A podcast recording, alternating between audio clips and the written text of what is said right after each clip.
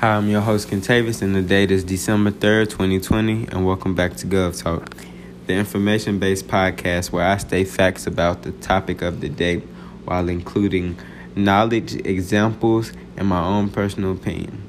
Before getting started, I would like to thank all my listeners for tuning in in today's episode and hope you're having a great day.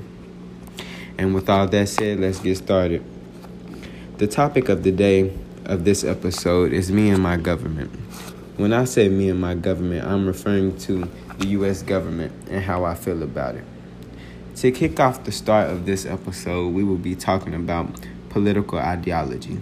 For those of you not familiar with it, political ideology is a certain set of principles, doctrines, symbols, and myths of social movements, institutions, class, and large groups that explain how society should work or offer political and cultural blueprints for a certain social order. There's a lot of ideologies, but the main five are anarchism, abolitionism, liberalism, conservatism, and socialism. Starting with anarchism, I'm going to break down the ideologies to give you a better understanding. Anarchism is the belief in abolition of all government and the organization of society on a cooperative basis without having to force to force to comply. this movement is skeptical of authority and rejects all involuntary forms of hierarchy because anarchism calls for the abolition of state which it holds undesirable, unnecessary, or harmful. Abolitionism is a form of monarchy in which the monarch holds supreme autocratic. Autocratic is to rule with absolute power or authority, not being restricted by laws, legislations, or customs. These are often hereditary. Hereditary. Monarchies, in contrast, in constitutional monarchies, the head of state's authority gets from from or is legally bound or restricted by a constitution or legislation. Liberalism is a political or moral philosophy based on liberty consists of the governed and equality before the law. Liberals a wide array of views depending on their understanding of their principles but they generally support free markets, free trade, limited government, individual rights, capitalism, democracy, gender equality, racial equality, internationalism, freedom of speech, freedom of press, and freedom of religion. Basically, they they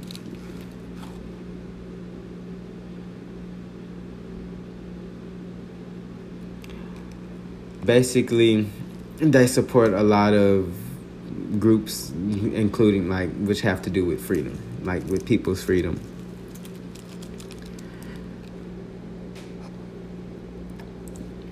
Conservatism is a political and social philosophy promoting traditional social institutions in the context the cultural and civilization the central principle of Conservatism includes tradition, hierarchy, and authority. Established in respective cultures as well as property rights. Conservatives seek um, to preserve some of the institutions such as organized religion, parliamentary government, or property rights, which I spoke of earlier with the aim of emphasizing continuity. Socialism is a political and social and economical philosophy, much like the others.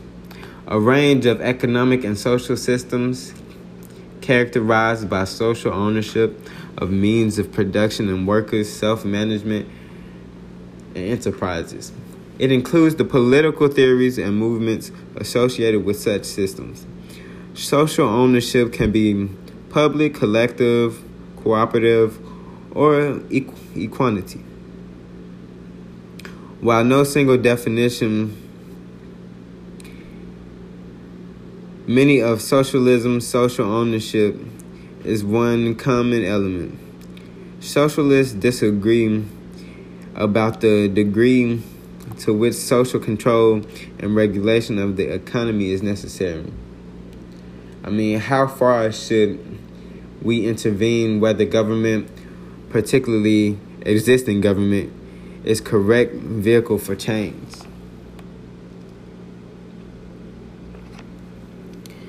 No, I do not feel like the U.S. has been striving to meet the goal of promoting life, liberty, and the pursuit of happiness because at the moment everyone isn't happy with the current state of the country. In these few short months of 2020, we have gone through a lot of setbacks.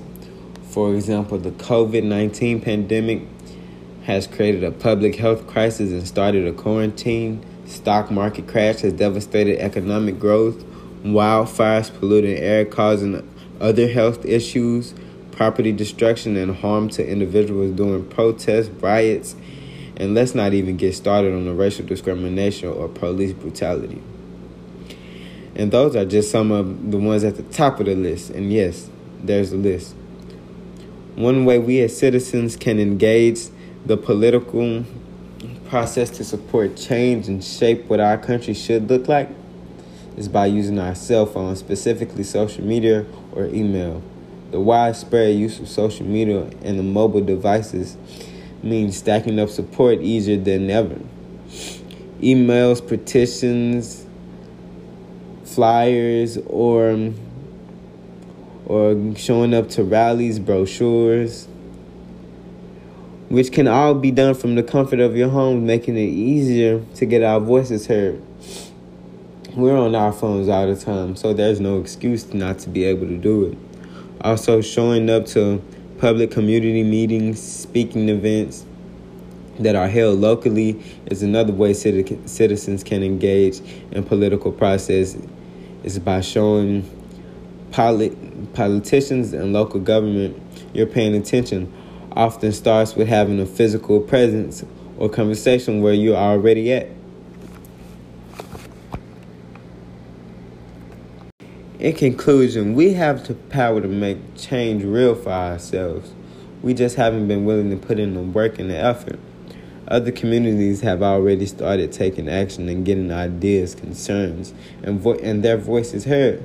We could even use some of their ideas by attending community meetings, emailing, and or if your community doesn't have similar options, considering starting one because you could be the only thing standing between your community potentially growing and progressing and you might even not and you might not even know it you could be what brings your community together because right now we need to stick together because together we are strong in these times we look to each other and those